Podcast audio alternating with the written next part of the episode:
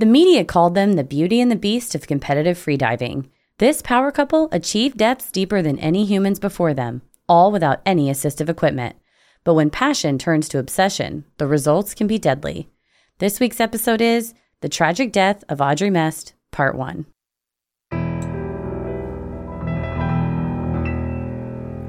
A bump in the night, your heart fills with dread. Probably a murderer who wants you dead. It could be a ghost, a demon, or worse. Perhaps you're the victim of a witch's curse. It's hopeless, you're doomed. You'd call a priest if you could. You'd rather just listen to who?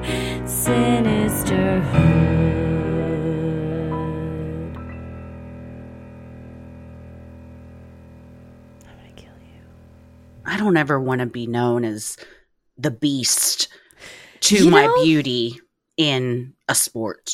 Oh, yeah. The uh, amount of times a person is referred to in articles that's like Dr. Jekyll and Mr. Hyde, the beast. And then in their own autobiographies, like, listen, I'm a beast. I'm a Dr. Jekyll and Mr. Hyde. I'm like, oh no, that's not apologizing. that's just embracing that attitude. It's not a, it wasn't a compliment to clarify. I think calling a someone a beast in the sports world without the beauty and before it just Mhm. means like you're in beast mode. You're, but when you look at Audrey Mestre and then Pepin, you think, Well, yeah. I don't know if they were just talking about beast mode because she was beautiful.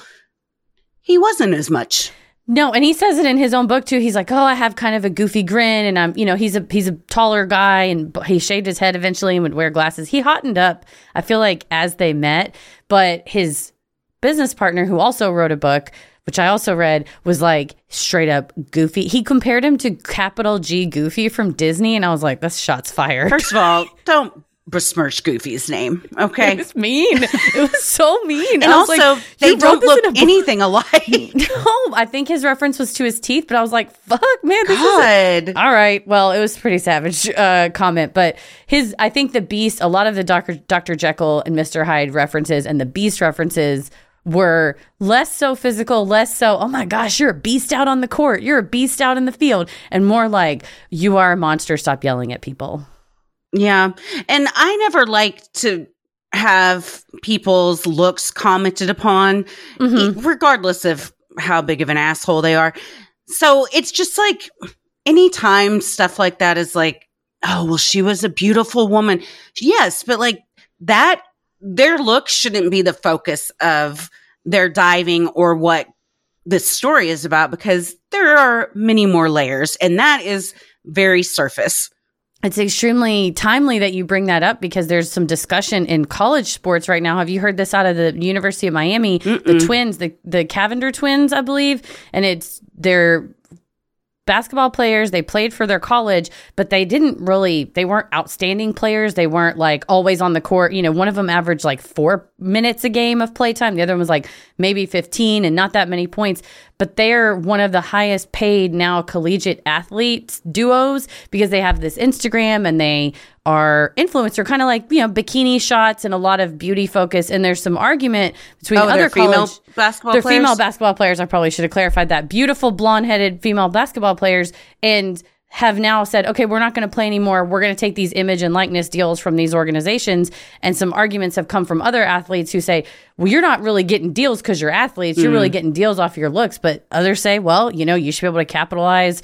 People want to pay you money for that, then you should be able to cash the checks just like anybody else. But it's interesting you bring that up. Like, they're all like, she was Audrey Mestre, yes, was beautiful, but she was an extremely strong and capable Oh, yes. athlete too. Yeah, And I think that's what she would have wanted to be known for yeah, before her her her looks. And I think uh, Pepin was the same way. Like, but I think most athletes want to be known for their athletic Skills. abilities before what they look like.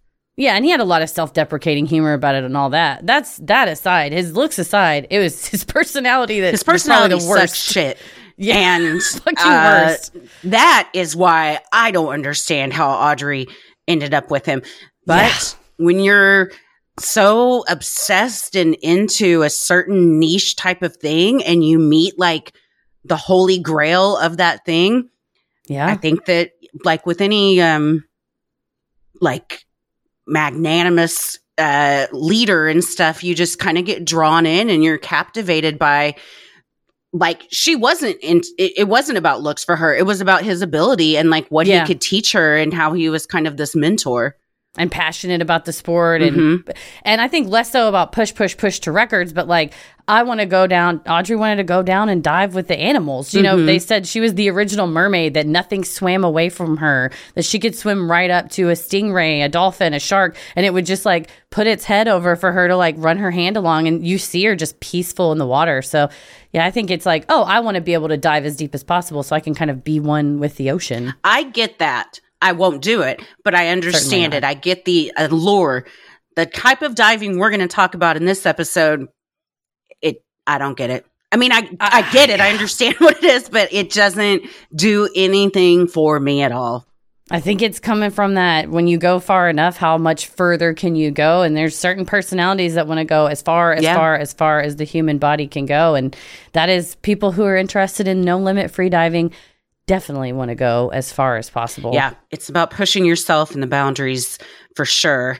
Absolutely. And sometimes it does not work out. No, and uh, you can push yourself too far, and especially with something unforgiving like the ocean. Mm-hmm. I think we're all well aware that yeah. you just can't fight physics. You can't fight no. physics. And Mother Nature, like it it's an equalizer. It doesn't matter who, I mean, it's just doing its thing. You can't get mad at it. Like we're going into its territory. It's just doing what it's always done. Right. You can't stop it. You just have to hope your safety team is as good as possible. And we'll talk about all of that uh, mm-hmm. uh, amongst these next two episodes. Yeah. We're breaking this up into two. Before that, if I you want to see us wanna, two. Well, I needed to ask you first, Christy, before we get into this. Oh, no. Yeah, everybody knows we're on tour, yada, yada, yada bigger important question are you wearing your sinisterhood uniform right now? You know what? I actually have on our tour shirt. My shoes are over they're in the same room as me so kind of but tommy has his on. I was referring to these awesome croco bell i keep calling my croco bell slides they're live más taco bell croc slides because my love and our love for crocs started this time last year mm-hmm. when we were in Boston. We were at, we realized we were at Faneuil Hall in Boston. We went to the Croc store because we were just wandering around Faneuil Hall, and I found the Margaritaville Crocs. You did. I didn't buy them Mm-mm. and then I regretted it. But our friends in Chicago then on stage encouraged me to go ahead and pull, you know, do it, do the thing, bought them on eBay on stage. And since then, our collections have grown into now we have got these limited edition because Tommy is fire status on the Taco Bell app. So he was able to get us early access. So they didn't sell out. Uh, I was deathly ill and asleep the other day. And Tommy comes in to wake me up. And I was like, what? Running a fever. I've been up throwing up all night. He's like, um, I'm sorry do you want me to order you a pair of these Taco Bell slides? Because I got to know now. And I was like, yeah, size nine. and I just rolled over. But then last night you were over and we're all in the same room. And I looked down and I just died. I was like, we all have on these Taco Bell slides. And you said, yeah, they're our uniform. And I just got to say, Paris didn't want any, didn't want any. Yeah, and we're a little sad about it. I was like, um, I think I need to write you up, Paris. now that you've joined the Sinisterhood team as our video producer, um, we're gonna write you up because you're not in uniform. Or we make it, yeah, we make it like mandatory, and he has to wear them. you have to wear them. He would be like, I'm gonna just switch jobs. Again. It's fine. so I don't need to be here. Okay. I have to say, they are the comfiest pair of Crocs I own squishier than regular Crocs. Mm-hmm. They're very squishy, and they say "Live Más" on the heel, which just makes you when you put them on, it's inspirational. So join us back in Boston this July nineteenth for our it's the Croc-anniversary. In fact, oh, it is. What pair of Crocs will Heather buy on live on Hall. stage. I'll do it. Or we'll go to Faneuil Hall beforehand. We'll get some special stage crocs. So. oh my gosh! What it. if they had like moon crocs? Oh my god! We're gonna get the die. most spaciest, spaciest crocs. Well, we're doing lots of moon stuff on this leg. July 19th will be in Boston. July 20th will be in Brooklyn. I'll tell you, it's gonna be out of this world. and then July 22nd, we're going to Washington, D.C., where they have the Air and Space Museum. They have Neil Armstrong's suit. You're about to find me up in that museum with my face against the glass with all this moon stuff because mm-hmm. I'm so mm-hmm. obsessed with it. So go to sinisterhood.com slash live shows and you can be part of the Croc-anniversary on this leg. I'm very excited to see what pair of Crocs we get in Boston because I have to say, I was a naysayer a year ago around this time, and I tried to talk you out of them. I'm glad that I did not listen to the people and that the Chicago crowd won out because where would, we wouldn't have these Live Más Crocs now if it weren't for that. Where would we be as a family right now? Is the question. Heather saved my life last night. With okay, these well, I didn't Live want to bring Moss it up. Crocs. I don't want to bring it up, but I was kind of a hero, you guys. oh God. We We're on the back porch. Picture this Christy's back porch. She has this egg chair from Lowe's that I love sitting in. it's very it's uh super cute also very comfy I'm in the egg chair, and then she's like, I don't want to say what I think I see. But I didn't know what you were looking at. We had seen our toad, which there's a toad in the backyard. john that we- hopper is what we call him call him John Hopper the toad. John Hopper was fucking dereliction of duty last night because his big ass bug runs over. it was the biggest water bug and i can't handle them. And i was i get frozen with fear. And i was like heather you have to kill it. You have to kill it. And you did. You got up and You you, s- killed it. You crawled into a ball and I was like on it. And then I started stomping on it with my crocs and I started yelling, Die, Moss, motherfucker. And then I had to call Tommy because I couldn't walk with my messed up. Now they were like messy on the bottom. uh-huh So I called him through the window because he was playing video games inside and was like, Hey, answer your phone. And then he answers, and I was like, Hello, sir, I need some help, please. And I requested something to wipe my crock. And then I requested crime scene cleanup. Yeah. And he delivered on both. He did He's Tommy. and i appreciate that it takes a village to to handle me because john hopper was fucking around and didn't do his one job is to keep the bugs away from us and he wasn't doing it I went off on him. I was like, "You're you can't. You're not a part of this family. We have a family chore chart, and yours is eat bugs, and none of us else are we supposed to eat can't do it he it's No. the only job he has and the only one he can have and he was Thanks falling down on it but maybe um after he hears this on his tiny little uh headphones He's like, "Play." I uh, especially I feel bad yelling at him because his cousin John Hopper wrote such a good song with Hook, which you John played for me last Popper. That's what I'm saying. John. Ho- oh, sorry, John Hopper's cousin, John popper Popper. He played. Yeah, that's Yeah. going viral now. So we jammed to that. But Mhm. what a night! What a night! what a Liv night it was all that to say you can save lives and your feet with a good Yeah. pair of live más crocs taco bell live más crocs Why aren't you sponsoring us yet? Well, in addition to our Live Más Crocs, we also have to thank Lillian M. and Emily Simmerl Roberts. They submitted this topic on uh, the form on sinisterhood.com. If you have a topic you want us to cover, you can also go there and um, submit one as well. And there's a very good chance we'll cover it. So thank you to both of you for suggesting this. yes, please. Well, I'm Christy. I'm Heather. And let's get into it. Freediving is a form of underwater diving that requires the diver to rely on one big breath throughout the entire dive, rather than the use of a breathing apparatus like used in scuba diving. In ancient cultures, freediving was practiced to help gather food, resources, and to aid in military missions. After the birth of modern freediving in 1949, the practice began being used more for sport and competition. Synchronized swimming, underwater rugby, and fishing in its purest form are all examples of freediving activities.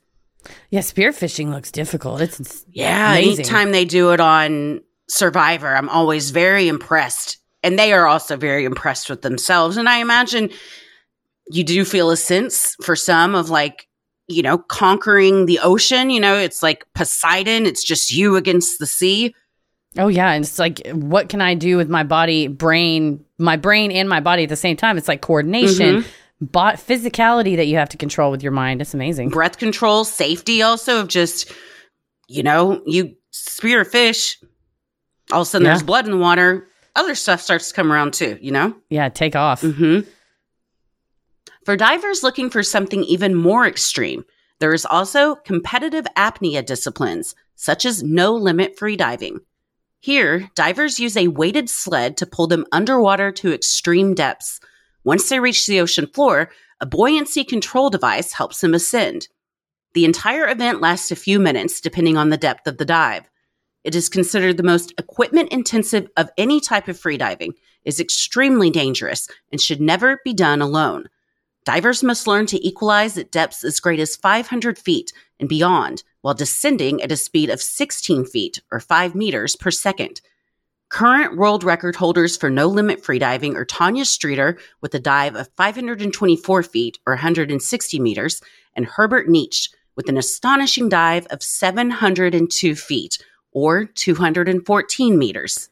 So deep. And you have to suck all this extra oxygen into your blood. You pack extra oxygen into your lungs. But then the problem is you pack too much. You, You can restrict out. your heart and you pass out.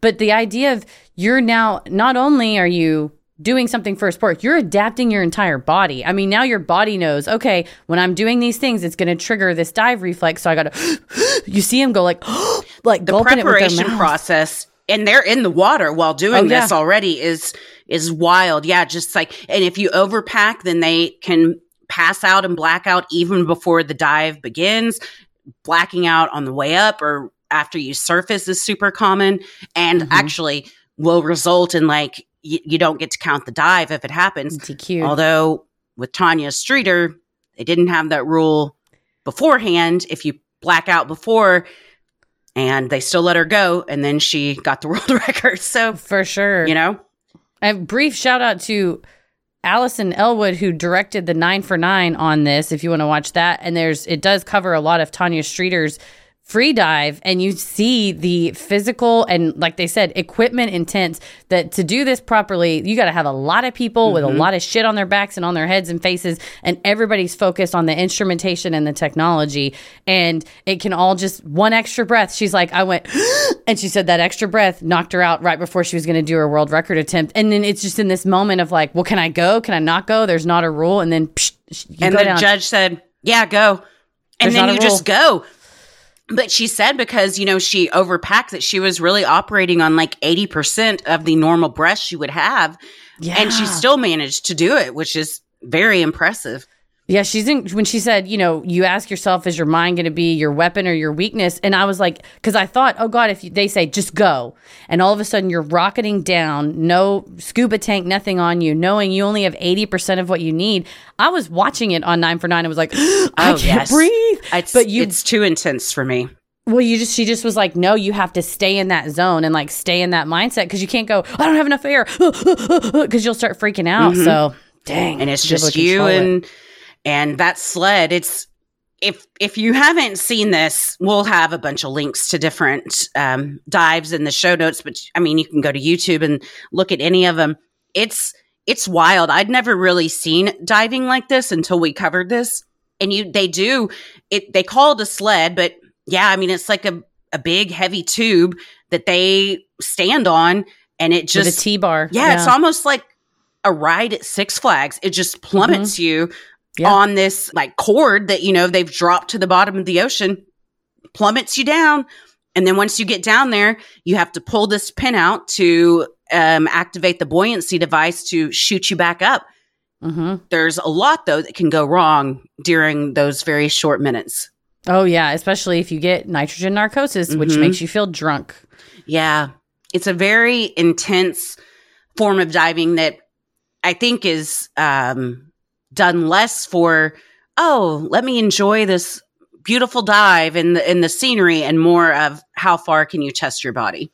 Then you go super far, you make a world record, you make a name for yourself, and then you get endorsement deals. You get to be on teams, you get to mm-hmm. be spokesperson for things, and so it can be a, a great lucrative career, especially if it's something you're already passionate about. But it requires so much dotting of I's and crossing of T's. There's Yes. so many little things that could go wrong. Sinisterhood will be right back. One of the riskiest forms of freediving, no limit divers regularly encounter problems such as blacking out and cardiac arrest. It is because of this that dives should never be conducted alone. According to freediveearth.com, The NLT diver is almost entirely reliant on their equipment and safety team since an ascent to the surface under their own power from the bottom is usually impossible. Record attempt dives are a team effort with everyone playing a critical role in the safety and success of the dive.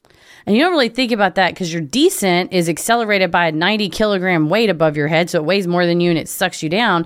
But if you don't have that balloon inflated rocket ship, so you're essentially auto inflating a, a flotation device at the bottom that'll shoot you back up. Swimming alone back up from that far down, 524 feet, you'd run out of air. Yeah. Absolutely. Yes. And along the way, there are divers with scuba equipment placed at Mhm. certain uh, intervals along the way to assist if there is a problem. Yes. And normally in a in a safe regulated dive, there are multiple divers along the way with air and, and equipment to help. Oh, Tanya Streeter, she said not, she had 16 safety divers, you know, placed a couple meters, 10 meters in between.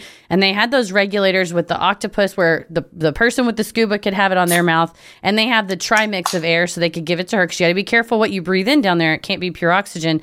But then each of them also traveled with a miniature flotation device, like a mini pony tank and a mini balloon. So if at any point the diver looks like they're going to lose it, the safety divers can clip it to their suit, pull the cord, and shoots them back up. Because there's a ton of people waiting for them at the surface. So that having that, I think, is extremely key. Yes, and I also was reading that even at some depths they can't take the oxygen Mm-hmm. because your lungs have constricted so much. I mean, down to the size of an orange So that small. you can't take a big breath or they'll explode. Yeah. So you have, it really is all about getting up as fast as you Mm-hmm. can. And hopefully there's somebody at the surface with, and then you see Tanya Streeters too. Their crew had this, a doctor on board, this huge thing of medicinal. She's like, this is the intubation kit. Here is the, the, if you go into shock kit. I mean, it was everything like a mini hospital. It was like twice the size of a cooler. You have to. You're out in the middle of the ocean. I mean, if if something goes wrong and you don't have something on board, you're not going to get it in time. No, yeah, you have to have it right there. And all of that, when it's done under a proper organization, is very safe or Certainly. as safe as it can be. All the regulations are put into place to make it as safe as possible for the diver. For those reasons. Yeah. The International Association for the Development of Apnea, or AIDA, is the governing body for competitive apnea, including No Limit. The official AIDA website describes itself as An international federation and the single largest organizer of international freediving competition, rules, and regulations. However, not everyone involved in no limit freediving is interested in rules and regulations. Francisco Ferreras was born January 18, 1962, in Cuba, the only son of a mother who would go on to become a university professor and a father who was a judge. Both had fought in the Cuban Revolution, according to Sports Illustrated. Ferreras was born with malformed metatarsals that caused his feet to point inward. He struggled with speech in his early years and was teased mercilessly. His first word was only sounds, Pipin. a meaningless phrase he repeated so much it became his nickname that stuck for the rest of his life. Pepin's father was abusive and left him and his mother at a young age. Pepin's mother worked long hours, so his uncle, a doctor, raised him. In addition to the malformed metatarsals, Pepin suffered from asthma and bad eyesight. Concerned for the boy's development, his uncle prescribed water therapy. It was there, in the ocean, that Pepin finally felt free from his disabilities. Soon, Pepin was out swimming other kids at school and was on his way to becoming one of the top junior swimmers in Cuba while training at his boarding school. As a teen, Pepin began spearfishing, swimming down into caves with no tank. Pepin's love for swimming overtook all else. He was finally expelled from boarding school after refusing a weekend assignment to harvest sugarcane when he had gone spearfishing instead. And he said, you know, he was super bullied by kids, but because he became such a great swimmer, he said one time the kids were all making fun of him and he dove off a cliff and he kind of knew where there was a cave. And he said, I dove under so far down that I could pop up under a cave where I could breathe. But he said they didn't know about that cave because they couldn't dive like that. And it freaked them all out. So, you know, if you're a kid that's you shift from being the bullied to being the badass that people are like, how did you, oh my gosh, how did mm-hmm. you even go that far? You, I'm sure you would be like, I'm going to do this more and more and more because my power is now in the water. You become a superhero to yourself. And also if, you know, you have a disability that is makes it hard to walk and stuff and you feel like your body you're just free from that in the water, I would be in the water as much as possible. Oh yeah, especially too if you're good at spearfishing and and it was something that he loved to do and it can be competitive. You can, you know, make mm-hmm. a deal out of that and if your school's like, we have a weekend assignment, like what teenagers not going to be like, "Nah, I'm going to the beach." Every you don't want to go harvest cane sugar, you'd rather go swimming in the beach. Okay. yeah. Lost and out of school, Pepin first enrolled in the military but was discharged. Then he ran through a series of jobs until finally realizing he needed to pursue his one passion deep diving. When a resort opened in 1987 in Cuba, Pepin had a chance to take his place on the international stage. Throngs of journalists were covering the opening, and Pepin was called to entertain with his amazing diving skills to celebrate the resort's grand opening. The curious reporters were astonished as Pepin dove down 220 feet with no equipment. Word soon spread of his incredible abilities, and he began diving at competitions internationally in various freediving events, including ones with weights and fins, as well as the extreme sport of no limits freediving. Pepin had one major advantage his lungs. He could fill his lungs with 8.2 liters of air, almost twice as much as the lung capacity of an average person. He built up a legendary status in the sport of freediving, creating a kind of character of himself. Another freediver, Paul Kotick, explained to ESPN Pepin is a product of his own imagination. And Kotick also described it. He said it was almost like it wasn't real. He said it was basically he was a character of Pepin in a movie called Pepin, written and directed and starring Pepin. He said it just all felt kind of staged. He said, Yeah. and I felt like everything bad was probably not really being shown. It was like everything's great. And he said, you don't know what's left on the cutting room floor when people make themselves into a legend. Yeah, it, it- something becomes very performative. It can come across as disingenuous and, like you said, staged. Pepin married twice, but neither relationship lasted, and he became known as a ladies' man. He had a daughter and several years later a son, who he co parented from afar as he pursued his diving passion. He was traveling, building his incredible diving career, going deeper and further with each dive in a quest to break records. He was tapped to host a travel show, then later began producing docuseries and movies of his own, all centering on his one true love, the ocean. In 1993, Pepin eventually defected to the United States, leaving Cuba behind. He continued to travel, breaking records, scoring sponsorships, and amassing wealth. Audrey Mestre was born August 11, 1974, in Saint Denis, 10 kilometers north of Paris, France. Her parents, Jean Pierre and Anne Marie, were both scuba divers. Her grandfather was a champion spear fisherman. Audrey seemed destined for a life in the water. On her website, she wrote that her parents, Have been beside me all my life and have always supported all my decisions with love and tenderness. When you grow up surrounded by scuba divers and, and spear fishermen, I imagine that you would feel very at home in the water and that that would be very encouraged. Oh yeah, right away you're like, oh, I'm I'm not afraid of the ocean. Yeah, I'll Mhm. dive in right now. She spent her childhood summers outside of Paris, diving with her grandfather in the south of France. She loved to dive and won her first gold medal in swimming at age two and a half. She began scuba diving at age 13, but by law wasn't eligible for certification until she was 16. In 1990, Audrey's family moved to Mexico City. The change of scenery came with a tragedy. A 16 year old Audrey contracted typhoid fever that caused spinal malformation. The teenager was required to wear a plastic back brace constantly. It also affected her eye, causing double vision and making her left lid droop. Eventually, overcome with the harassment and pain, Audrey attempted suicide in a school bathroom. Audrey survived and continued pursuing her love of the water, the only place she was safe from her back brace and the pain of her spine. Once she turned 18, Audrey decided to make the sea her life's work. She began studying marine biology at La Paz University in Baja California, Mexico. Audrey felt isolated being so far from her parents and surrounded by Spanish, a language she barely spoke or understood, according to her official website. Diving kept her company, as did her studies. The topic of her thesis was the blood shift phenomenon and how the human body adapts to survive at extreme depths. The focus of her paper was world champion freediver and lung experiment test subject Pepin Ferreras.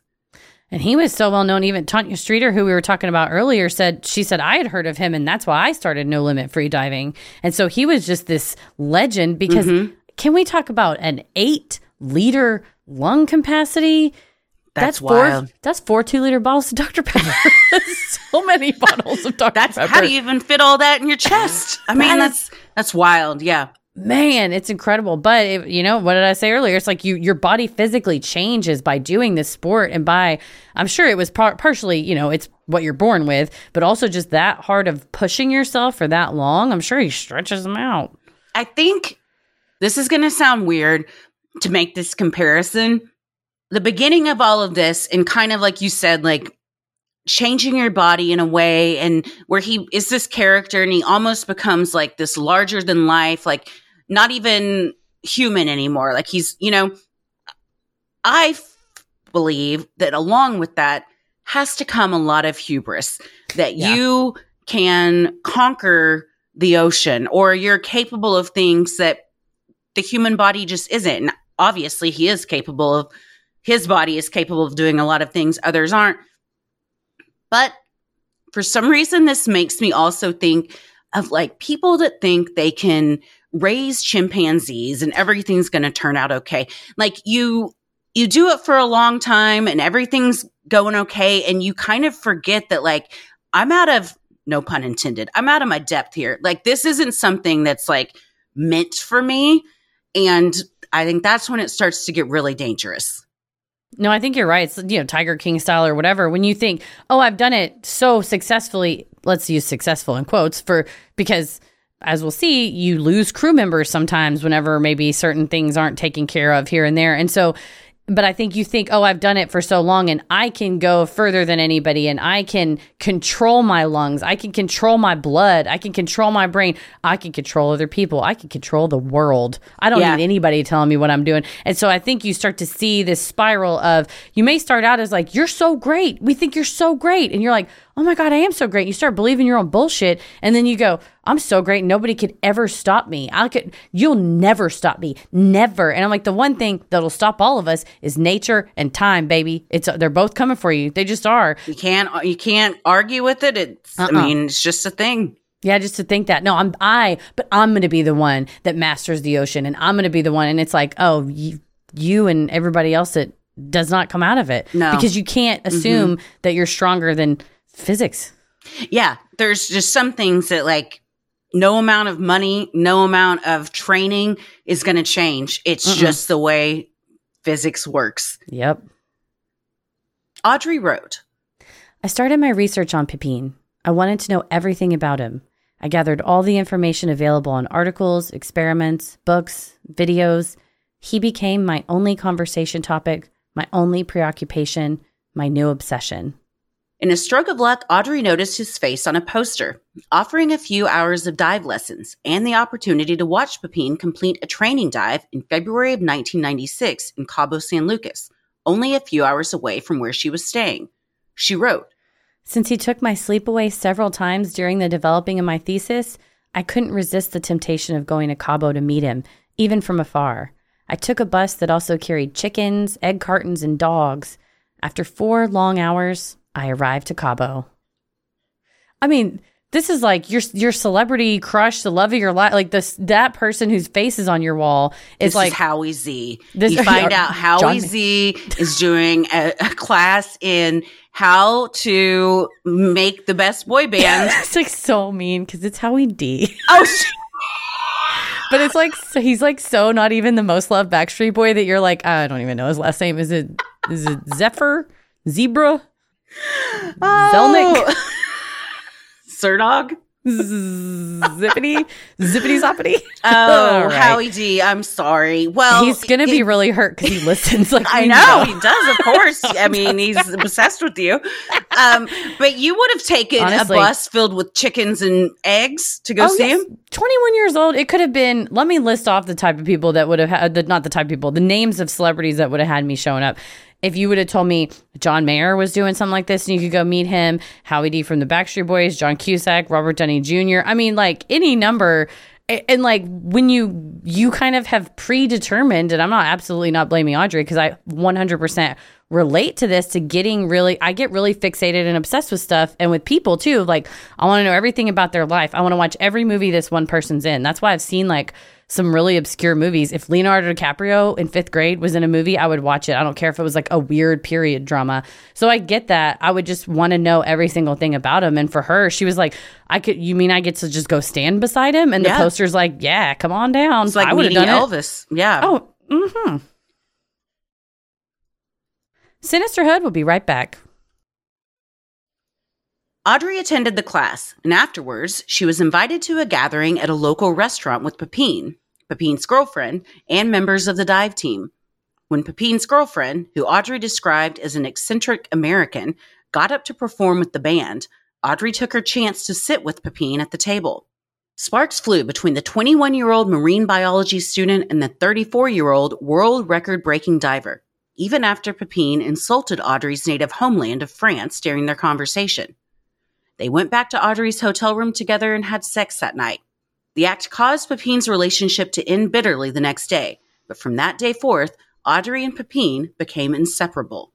And she described it as she didn't even think she was going to go, you know, talk to him. She was at the complete opposite side of the table. One of the other divers, you know, I may or may not have been interested in her. Different teammates have been like, well, he took a shine to her. He had a crush on her. Or like he was just being friendly and she was writing a thesis on it and he was being nice. But again, you imagine you go to the class, you don't interact with him very much, but then you get to go to the after class dinner. That's so VIP.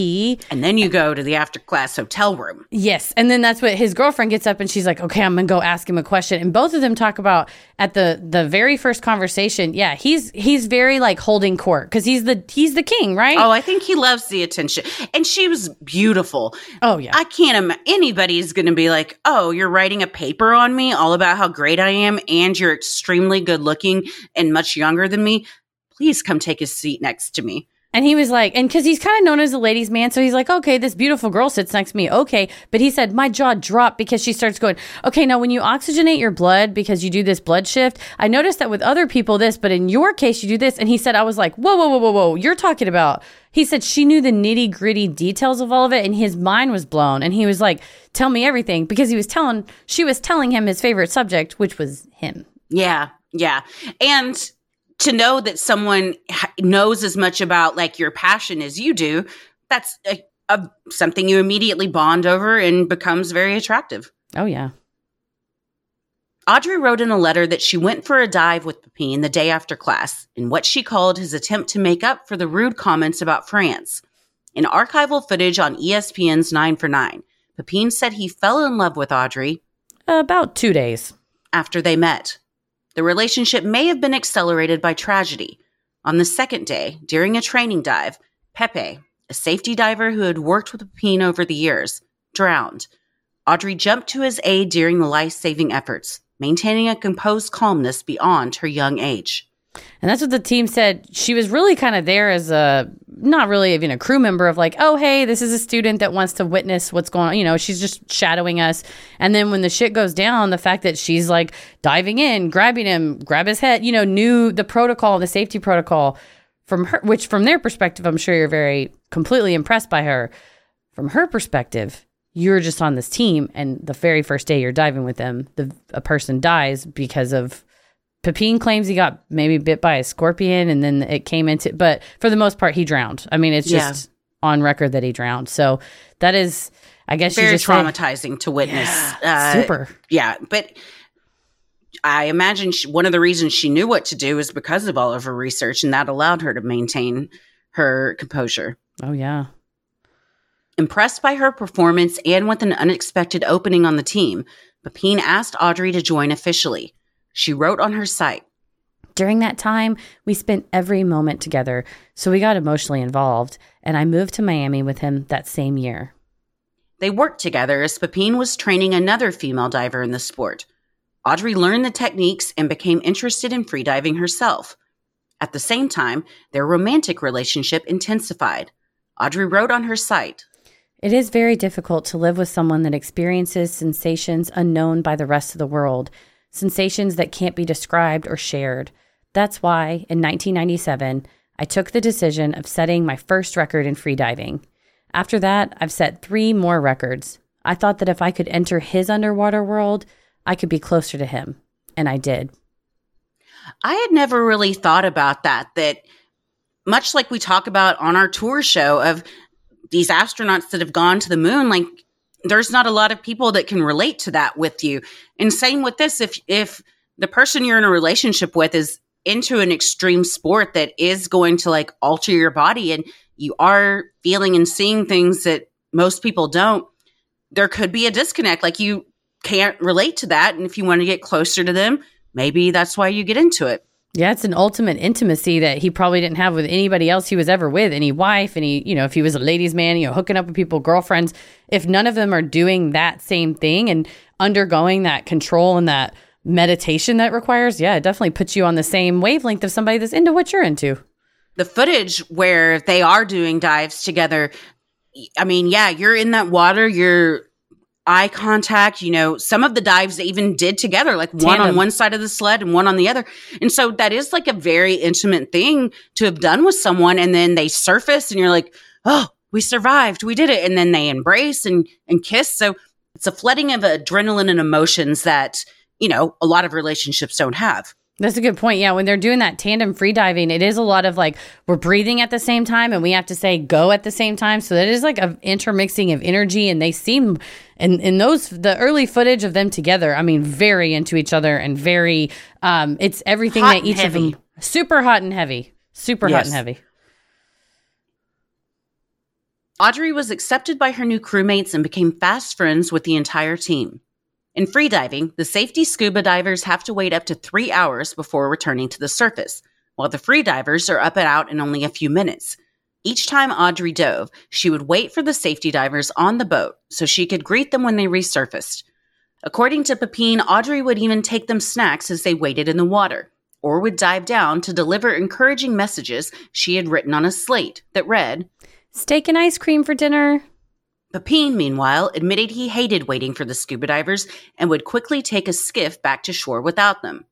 And that does kind of set a certain tone on the team of like, we're all in this together versus I'm done here. I'll see y'all later. Bye. And yeah, thanks I mean, for he- saving my life, but uh, I'm going to peace out while y'all have to, you know, because scuba divers, they have the pressuring and they can't accelerate or ascend too fast or they'll get the bend. So, yeah, they're like, zip, zip, zip in and out. And meanwhile, it's like, well, I'll see you in four hours while I just stay underwater here. Thanks for having my back. Uh, sorry you have to just sit there and just go up like 10 feet at a time, or, you know, a little bit by Mhm. little bit. And you're like, I guess sometimes you see fish, but like other than that, you're just twiddling your You're just, yeah, chilling. Just waiting. I think it speaks very highly of her character that Mm-hmm. she waited for them and, you know, encouraged them and did things to let them know, like, hey, we're all still here. Y'all, we're not alone. Because if you are down there, like, it's just blue Yeah. everywhere you look. You don't know what's coming at. I mean, feel very alone. I, I don't know. I would feel terrified. I people that do this might not, but at the very least, it's nice to know that someone's up there thinking about you and that you got steak and ice cream waiting for you. Right. And you're not like, oh, well, y'all are the workers that have to just watch me. I'm the star. I'm going to go. So I think Mhm. you're right. It speaks to her character. And every single one of the people that are on this team that are interviewed and nine for nine or anything about her, like speak about her like a family member. You can just tell that they adored her and they felt adored by her. On August 18th, 1999, Pepin and Audrey got married. In her words, Over a dock near the sea, of course. As they chased records and success together, Pepin was also chasing someone else, a rival diver who was beating Pepin's records any chance he could get. The last straw for Pepin was when his rival finally broke Pepin's beloved world record. And that's the thing with setting any kind of world record in any sport is there's always somebody else that's like, I'll go one more. I could go one more meter. I could go mm-hmm. one more. So then you and then you're like, well, shit, do I have it in me to go two more now, you know, than I did my last time? And that's that's what I mean. Like you're testing your body, and at some point, your lungs are like, I'm sorry, bro, I'm out. Mm-hmm. And you can't say, I can go one more. Pepin would go, I could go 10 more. Mm-hmm. And it, and maybe you could have before, but you can't now. Mm-mm. His quest for success was hindered by something no athlete can escape time. As Pepin aged, his body could no longer withstand the grueling pressure he was putting on it.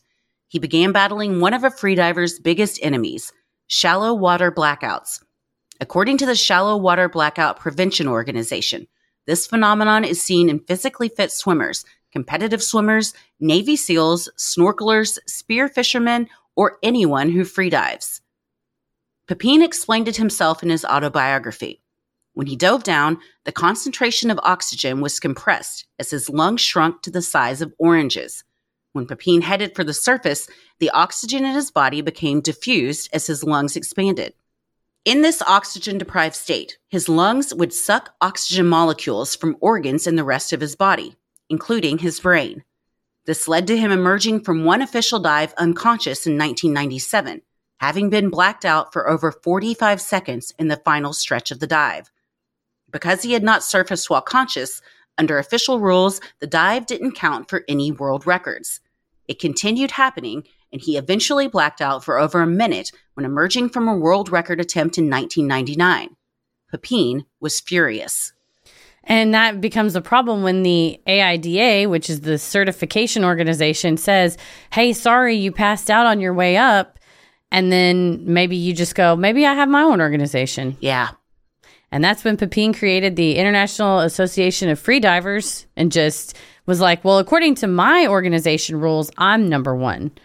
And you're like, What are your rules? And you're like, that there are none. Yeah. What- We have one rule, and it's there are no rules. The rule seems to be, yeah, yeah, yeah, the same as AIDA, except for unless it doesn't work for my dive, in which case then it doesn't matter. And so then I'm Yeah, yeah, yeah. So then you're now you have like these odd competing, like, well, this person did it under AIDA standards, and he's like, oh, that's not, it doesn't matter. I, I made my own. Unable to dive himself, Pepin had begun training Audrey in No Limits freediving, putting more effort and energy into her records. As Audrey's career took off, she became inundated with media attention and even secured a sponsorship deal of her own with the watch company Seiko. Pepin admitted that he was jealous, documenting his inner thoughts as Audrey was fawned over by reporters and politicians in his autobiography. Pepin, you dumb bastard. What is wrong with you? You should be happy for her and for yourself. This is the woman you love. Get it together. He was aging rapidly in a sport that required peak physical shape and seemed to be comparing himself to a much younger, fitter woman. And Kim McCoy, who is the instrumentalist, like he goes on board and has all these the things that attach to the divers that attach to the sled that you measure everybody, measure heart rate. It's all the instrumentation. He basically described Audrey as going from being an extra on set to being the star talent, and that's Pepin says that too in his books that he's like, I was used to these events that everybody swore me and wanted to talk to me, and this particular incident where he remembered this like inner thought that he had, he was like vi- viscerally angry because she was getting interviewed by reporters. Meanwhile, I don't remember if it was the mayor or some other politician was like shaking her hand and hugging her. And I think you have this feeling of like, but what about me? Yeah. But I'm I'm the king. And All of a sudden, you become the uh, the assistant to the the star.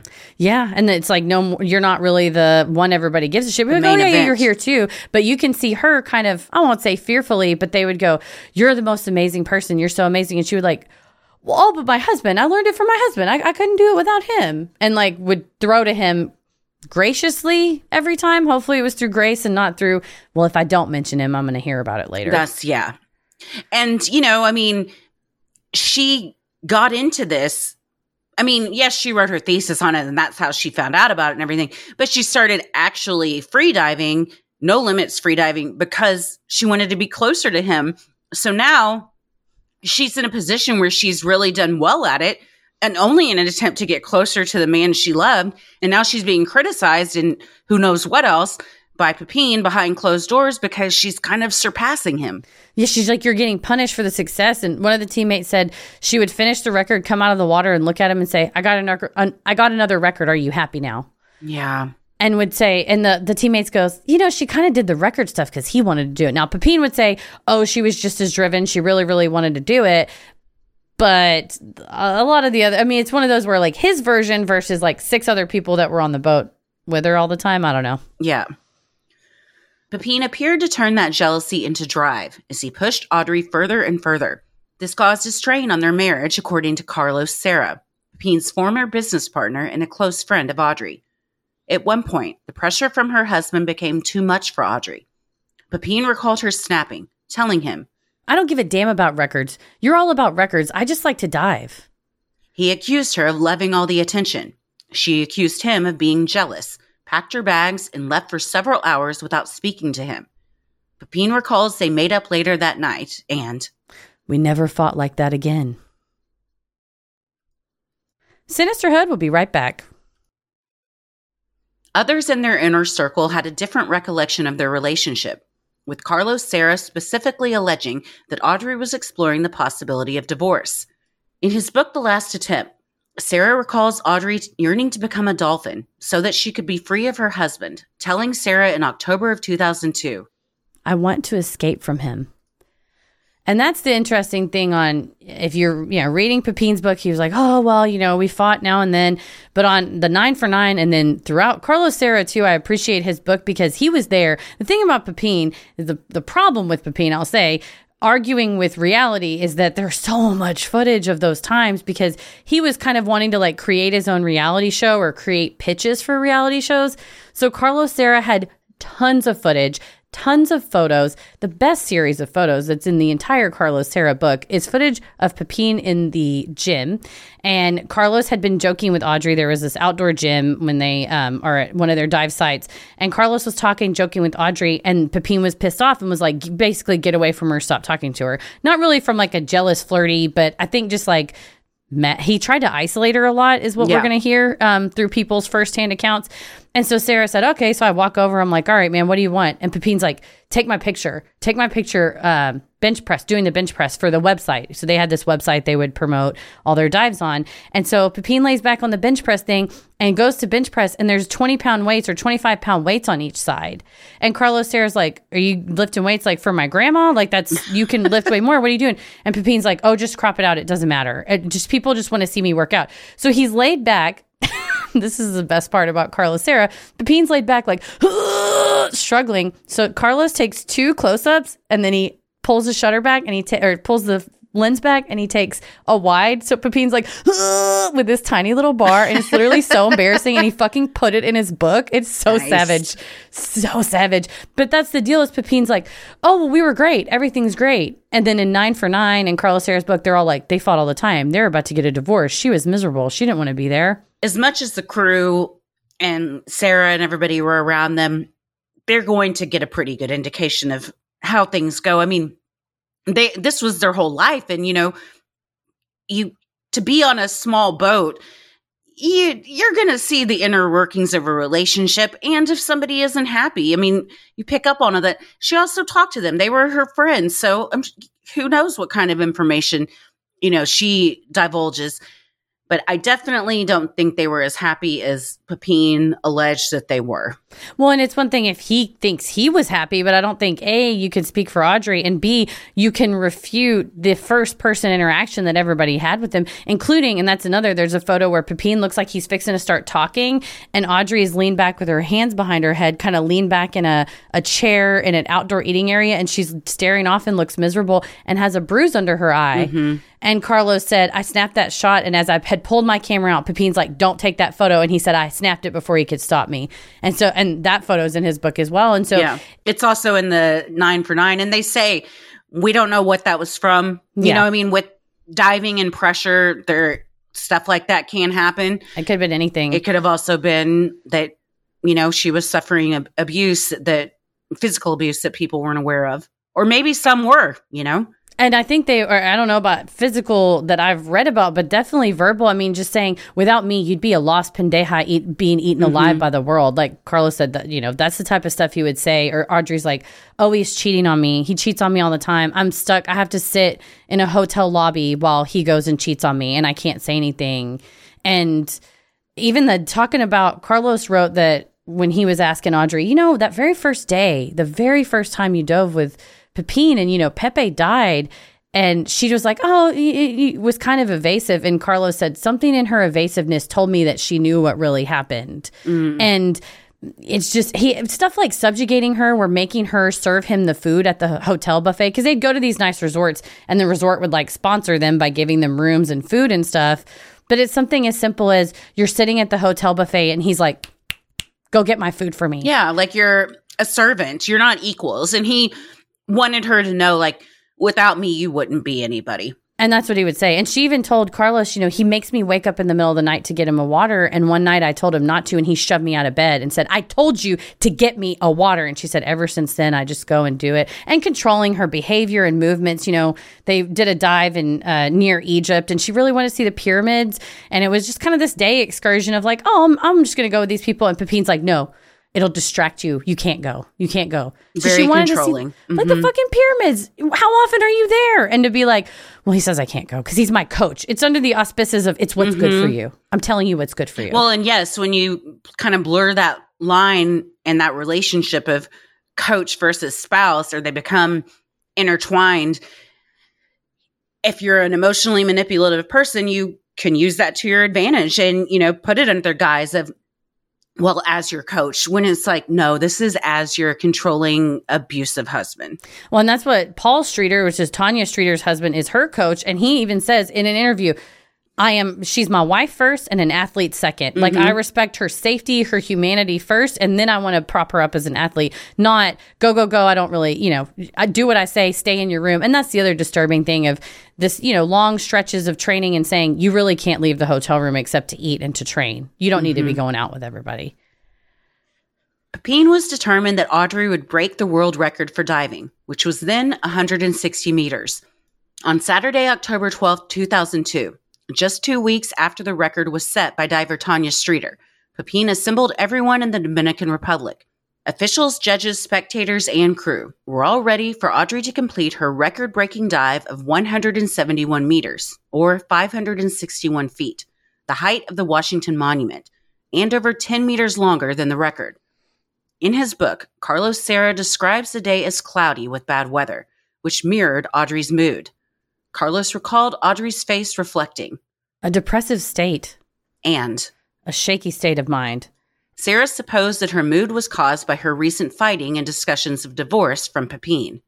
And that whole week, he was just pushing, pushing, pushing because Tanya Streeter had gotten huge sponsorship deals. And Carlos said, you know, why not us? We should do that too. She's got to break this record. And so the whole team was on board with this record breaking thing until that week. And Pepin is behaving in a fashion that sets everybody to say things didn't seem right. Kim McCoy said, ah, things didn't look quite right. Everybody's nervous and they were pra- rushed. Things didn't feel as safe as usual. The absolute worst thing was on the second, so ten days before she did the record break. They're doing a practice dive, and there was something an issue with the cable, and they're all like, "Well, maybe we should fix it or change it." Pepin's like, "No, go." Go. And he's like, shut up, get in the water now. Rushes her. She's crying as she's putting her fins on. She's getting on to the sled, which, as uh, freedivers will tell you, that is a moment of calm and peace in your mind. He is screaming in her face as she is preparing to do a practice dive down to this record breaking depth. And he screams in her face, You do as I say. I am the only one in command. Do you, is that clear? and she's crying as she's doing her breathing. There's photos, photographic evidence of this. She is crying as she's trying to like, and imagine how your breath is already out of control mm-hmm. when you're crying and holding the sled, and then it drops you. And he's meanwhile he's trying to kiss her while she's crying. Like idiot, you just screamed in her face and made her cry. And then she goes down. What? Just as everybody suspected, they're like, hey, that line's not right on this practice dive. She might crush her head because if you rock it up with that bag and the line takes you under the boat, you will smash mm-hmm. your skull under the boat. It's fine. It's fine. It's fine. We're going. We're going. Well, when they're going, thank God at the last minute, one of the safety divers sees it happening, grabs the co- cable, pulls her just far enough. She still hit her head on the hole, but it was luckily far enough away that it didn't, it wasn't a direct impact. It didn't but it was kill her. no, but it's like, that rushing, like, shut up, I'm doing it, I'm in charge, get out of the way. That is not the ideal mood. And to clarify, and this is firsthand accounts from Carlos Serra, Pepin in his autobiography says, you know, everybody was up. Our emotions were up. We were all excited. It was a dive. We're just excited. But it's interesting to see how everybody's different interpretations in the moment that he may think he's being a coach and coaching her, but we we don't have her version of it the from the external perspective of the team, they're like, it. The photographs also are pretty upsetting just to see somebody looking that way right before they dive. Of course, you can't yeah. know what's going on in their mind. I would never want to dive down there, but specifically after I'd just been yelled at and was also crying and couldn't catch my breath. Because as you're being plummeted to the bottom of the ocean, what's going through your head? Everything that was just yelled at you, or how to control your breath, like whatever thoughts they think to, you know, keep themselves calm and have a successful dive. And like you said, we're not, I mean, I'm not a free diving coach. And it may be that, you know, Pepin's version of it is that he's a good coach and he was trying to push her to the limit and help her achieve that greatness. And it's just, you know, two different views on the same behavior. Mm-hmm.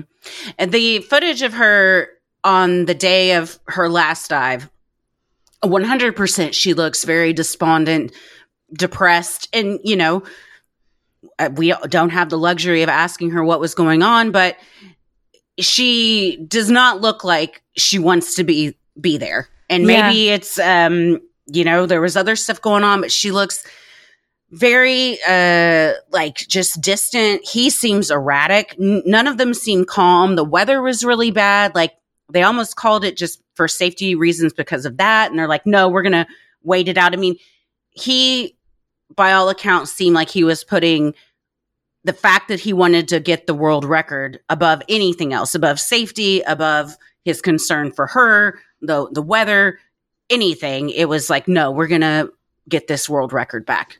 Yeah, you certainly can infer that, especially if the weather is bad and everyone's like, should we? And it's like, forge ahead, we got to do it. Terrifying.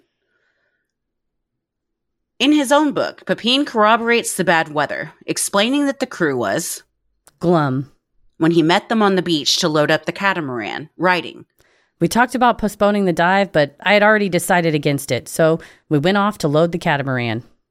On a prior dive, the pin to the sled didn't disengage how it was supposed to. So when Pepin saw the same crew member working on the sled that day, he shooed them away to do it himself. He wrote, I carefully examined the lift bag and found no rips or tears. As for talks of divorce, Pepin refutes the allegations and claims that the two were happier than ever. Crew members got into the water as Audrey took herself further into the mental zone needed to complete such a dive. Pepin checked in with Audrey, saying his final words to her. All good? She did not answer, only half smiled and continued her breathing exercises to prepare. Once Pepin entered the water, he once again tested the sled and its airbag, Audrey's ride back up to the surface. He wrote in his autobiography that he remembers the day clearly, saying, I'm in the water now. I'm reaching for the yellow pony tank under the lift bag. I give the valve a twist. I hear that telltale hiss and feel a puff of air against my hand and listen to the crinkling of the lift bag. I see myself, almost in close up, screwing the valve shut, nice and tight. Down below, only two safety divers were waiting for Audrey. Wiki, who had been diving with Pepin for years, was at 80 meters. Pascal, another longtime crew member, was down at the very bottom, 172 meters. Previous world record setting dive by Tanya Streeter was completed with 16 safety divers, including two at 80 meters, two sets of two set up between 80 and 160, then one final pair down at the very bottom. For Audrey's dive, there were only two Wiki and Pascal. They had lost another member of the crew who would have been diving at around 130 meters. Yes, he had he had died in a cave diving incident shortly yeah. before this too. And which is sad, especially because you get used to, you know, rolling with the same crew and, mm-hmm. you know, everybody kind of knows everybody. But the, uh, it's like they said on the documentary, it's not cheap to get a diver like that. And I, I think the, the choice was just, we don't have anybody, we can't afford to put anybody down there. So 16 versus 2. Yes. And 16, again, uh, the explanation is all 16 of them would have extra pony tanks and airbags and also air with regulators if she was at a spot that she would be able to take in oxygen mm-hmm. for the Tanya Streeter dive. For Audrey, it was just two divers, one at 80, one at the bottom, and they did not have the extra pony tanks and lift bags with them. Sinisterhood will be right back. Pepin was hopeful as Audrey, in her yellow and black wetsuit, sucked in her final breaths and grabbed the sled. She pulled the pin and headed down into the depths. The crew monitored the vibration of the cable to ensure she was headed down properly.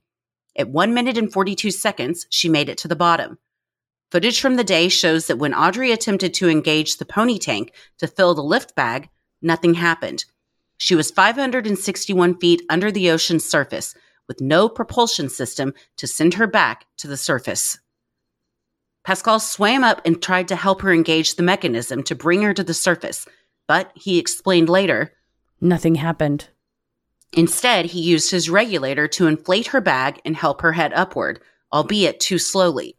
He last saw her ascending away from him at 162 meters. He couldn't follow her due to his depth and the compression on his lungs.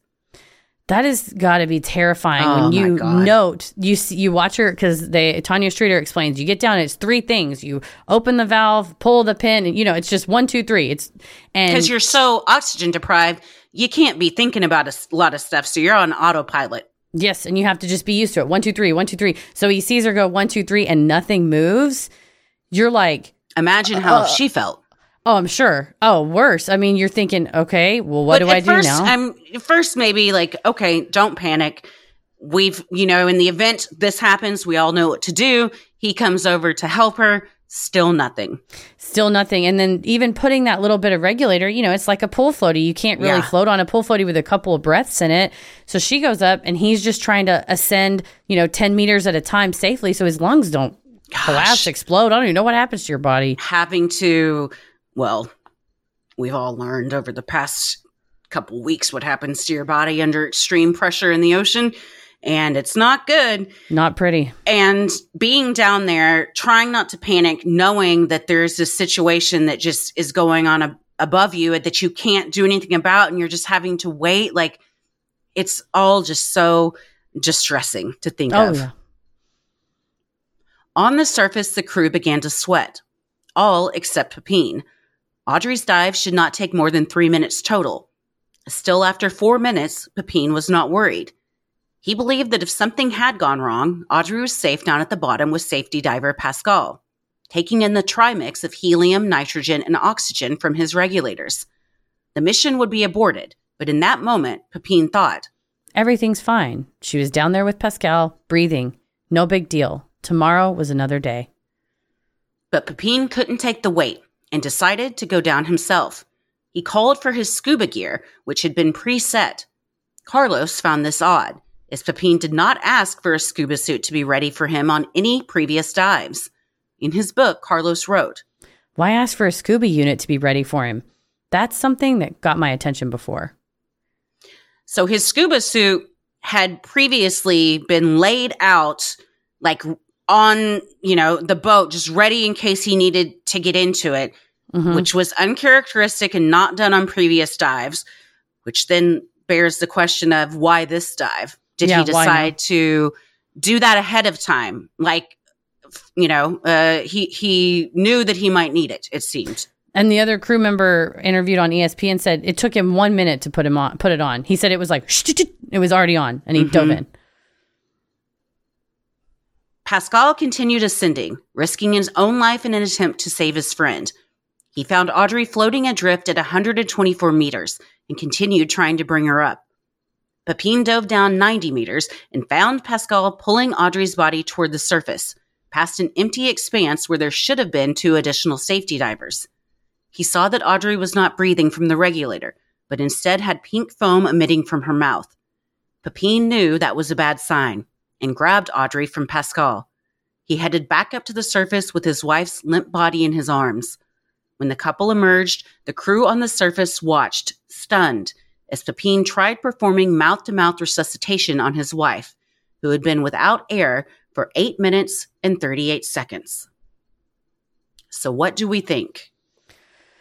It is a horrifying thing, like you said, to be down there when you think it's a one, two, three, and I'll be back up in a minute and a half, two minutes, and that pull of that pin, and especially when you realize you just know. I mean, even at nitrogen narcosis, if you're kind of confused and you you can do the math in your head fairly quickly Yeah, if you're yeah. at the bottom of that line and go, Pascal, buddy, I love you. Yeah. I mean, it makes me sad. Like they all loved her so much. Yeah, I uh I don't think she wanted to do this dive and I Mm-mm. think knowing that there were only two people in that water that could help her that's uh knowing there were only two people in the water that can help her and you're like like you said you do the math well i'm not going to reach uh wiki for you know another Mm-mm. 180 meters or so so what what am i supposed to do i uh, you know, there's this is speculation, but why would you set out your scuba suit?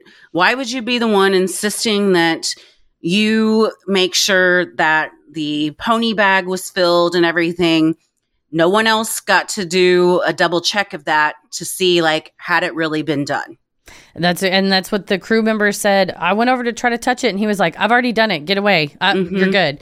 Now in his book, Pepin's like, "I had seen them fuck that pin up earlier in the week, and I was like, not on my watch." And Paul Streeter, Tanya Streeter's husband, said he always checks Tanya's safety, uh, the pony tank and the the inflating bag because he's like, I would never forgive myself if something Yeah. happened. So I always, I, I well, do like check he in. Mm-hmm. says, she's my wife 1st I think Pepin thought of her as she's a diver first that I'm trying to break records with, and she's my wife maybe second. It's an interesting difference in dynamic. You're right because Pepin was also this world champion diver versus Paul Streeter's like supporting his wife and Mm-hmm. interested in the sport and does it, but not out setting records to the extent that Pepin, eh, you know, not even close. And he's not trying to uh, live vicariously through his wife either. No, it seems more like put. You know, he's in all the interviews with Paul Streeter talking about Tanya's just like a beaming, proud of her, and just like all about her. Why are you talking Mm-hmm. What to a me? good looking couple, too. Oh my gosh, they're beautiful. Beauty and and, the beauty. double beauty, but he's always just like, oh my gosh, it's all her. She's incredible. She's amazing. Mm-hmm. If you try to go like, oh, but Paul, she would, and she would say, I wouldn't be here without my husband. He's like, Mm-hmm. no, no, no, honey. So you can, it's just a different dynamic, certainly. But yeah, it's to think that you're the crew members that are watching this and going, well, I really wanted to check that. Get away. I've checked it mm-hmm. already. It can, and Carlos Serra has his own theory, and I think we have our own theories of what happened as well of why some things were kept out of people's hands. Has Pepin ever said, and I, because I haven't found it, why he didn't himself act as a third safety diver? He says in his book that he wanted to be on the surface and be able to support her on the surface. And it also, because he would have been down there, if he would have gone, Wiki was at 80 meters, you know, say he was at 120, it would have taken him two, three hours to come back up. True. Yeah. I imagine you're like, I want to be up there to resuscitate her if I have to, but And m- more likely to Bask in the celebrate. glory is what you're wanting. Yeah. You're like, I want to greet her when she does it. It's a huge deal. It's because at this time too, it wasn't just the women's world record. It was anybody, nobody in the whole world had gone that deep. It has since been broken by uh, Herbert Nitsch, but at the time it was like this huge deal. It was like his record had been broken, and now she was going to break the breaker of the record. So I think he wanted to be on the surface, is what, and that's what he said too. And the 90 him diving to his credit everybody that said diving 90 meters like that in like two seconds and then grabbing her and turning around and diving back is dangerous it's physically dangerous for him to have done that too and wiki's like i'm just down there and i got kicked in the head i'm like what is happening Yeah. Pepin He said like he, yeah. And my God, uh, there's another reason I can't do any kind of deep water type of stuff. You're just trying to do something, you get kicked in the head. You're like, was this a shark? Is this another diver? What's what's happening right now? Right and you and again your whole thing is well i can't panic because i only have so much oxygen Yes. here Yeah. Yeah. And he's like, Yeah, I just looked down. I'm like, Oh, that's Pepin. Oh, that's Audrey. And Wiki's the same. You know, you see that pink foam and you you, Yeah. you look at the time. They all were on the same time. You go, It's been too long. Eight minutes. way too long. Seconds. It's also super sad that Pascal and Wiki have to wait underwater, knowing up on the surface it can't be good, or wondering like, is there could maybe they did save her, but you gotta decompress. You won't know for hours what really happened. right. You're just down there praying, you know, Mhm. ascending little by little, going, God, I hope she's okay. I hope she's okay. Yeah. Well, a tragedy, no matter how you look at it, but we will definitely in next week's get to um, Carlos Serra's theory as well as some other theories. There's been a recent Netflix um, drama based on this that has that's currently on Netflix, and uh, Pepin did not like how he was portrayed in that, and is now suing Netflix. So Yes, we'll talk about the lawsuit in part two. Mhm. I just want to issue a quick warning that if you are going to watch the Netflix oh film, my goodness. on a giant iPad on an airplane, there's a lot of boning in that movie. just a lot of just sexy, good looking. Fuck yeah. But when you're on an airplane and they're like, excuse me, would you like some peanuts? I'm like, I, did you say penis? Oh my God, I already have some. So Sorry. I There's was a like, lot of sex in it. no joke. I had, I like had the iPad up and then I put it down on my tray table and was like, skip, skip, skip, skip, skip, skip, skip, skip, skip. Skip." There was Yeah. so much. Paris goes, what are you watching? And full confession, I watched it on 2x speed and it was still a lot of skipping. It's like subtitled. So to me, like I was like, oh, I'm going to have to read it. I mean, it, it's also um, dubbed over, but I was like, I'll probably end up reading the subtitles. So it was faster for me to just read Just it. to read it. It was a good movie though. And Yeah, no, it's will say- gotten good reviews. It's just, uh, you know, some liberties have been taken as far as what the filmmaker thinks may have happened, and Peen did not like that. Yeah, Pepin's number one gripe would be, yeah, what happened at this time on this day. So check that out if you want to catch up before part two. Mm-hmm.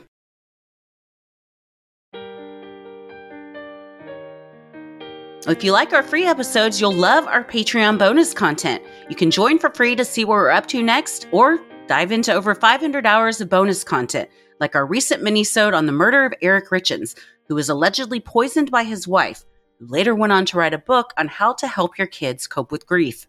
For recent patrons, thank you so much for supporting the show, and make sure you stick around after our sign-offs to hear your shout out. Head to sinisterhood.com and click shop on the top banner to check out Sinisterhood merch like t shirts, mugs, totes, and even clothes for your kiddos. And don't forget on Patreon, depending on what level you uh, subscribe at, you get a merch discount. You can also review the show, follow us on socials, and check out the episode description for more fun, like topic based playlist and links to live show tickets.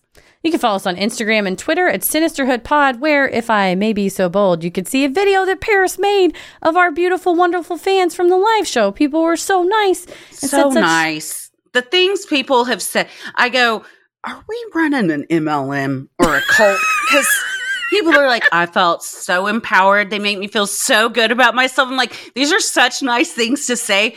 Seeing them all at once and just us on microphones on stage, like thought leaders, like talking, I was like, this looks like we have got I was like, what is the full moon energy tour? You got to come and check it out for yourself. people are like, I feel so empowered. Meanwhile, the audio that Paris removed of us on stage is like, which one of these Apollo astronauts do you want to fuck? true though. It's true though. Yeah. But I'm just a proud wife. That's all. Oh, you can also he's doing a great job. He's killing it on the TikToks. Oh yeah, he's ticking our talks in all the right ways. you can also like us on Facebook at Sinisterhood. Head to our YouTube for full video interviews we do on our Freaky Friday, as well as you can listen to the episodes on there. Also, check out our TikTok and go to Cameo where you can have us make the video for you, and we will make a custom video shout out. We could say happy birthday, congrats, happy anniversary, a pep talk, whatever you want. Cameo.com slash Sinisterhood. Christy, where are you at on the internet? I'm on Instagram at Christy M. Wallace and Twitter and TikTok at Christy or GTFO. Heather? I'm on Twitter at MCK versus the world, and I'm on TikTok and Instagram at Heather versus the world. As always, the devil rules the airwaves. Keep it creepy.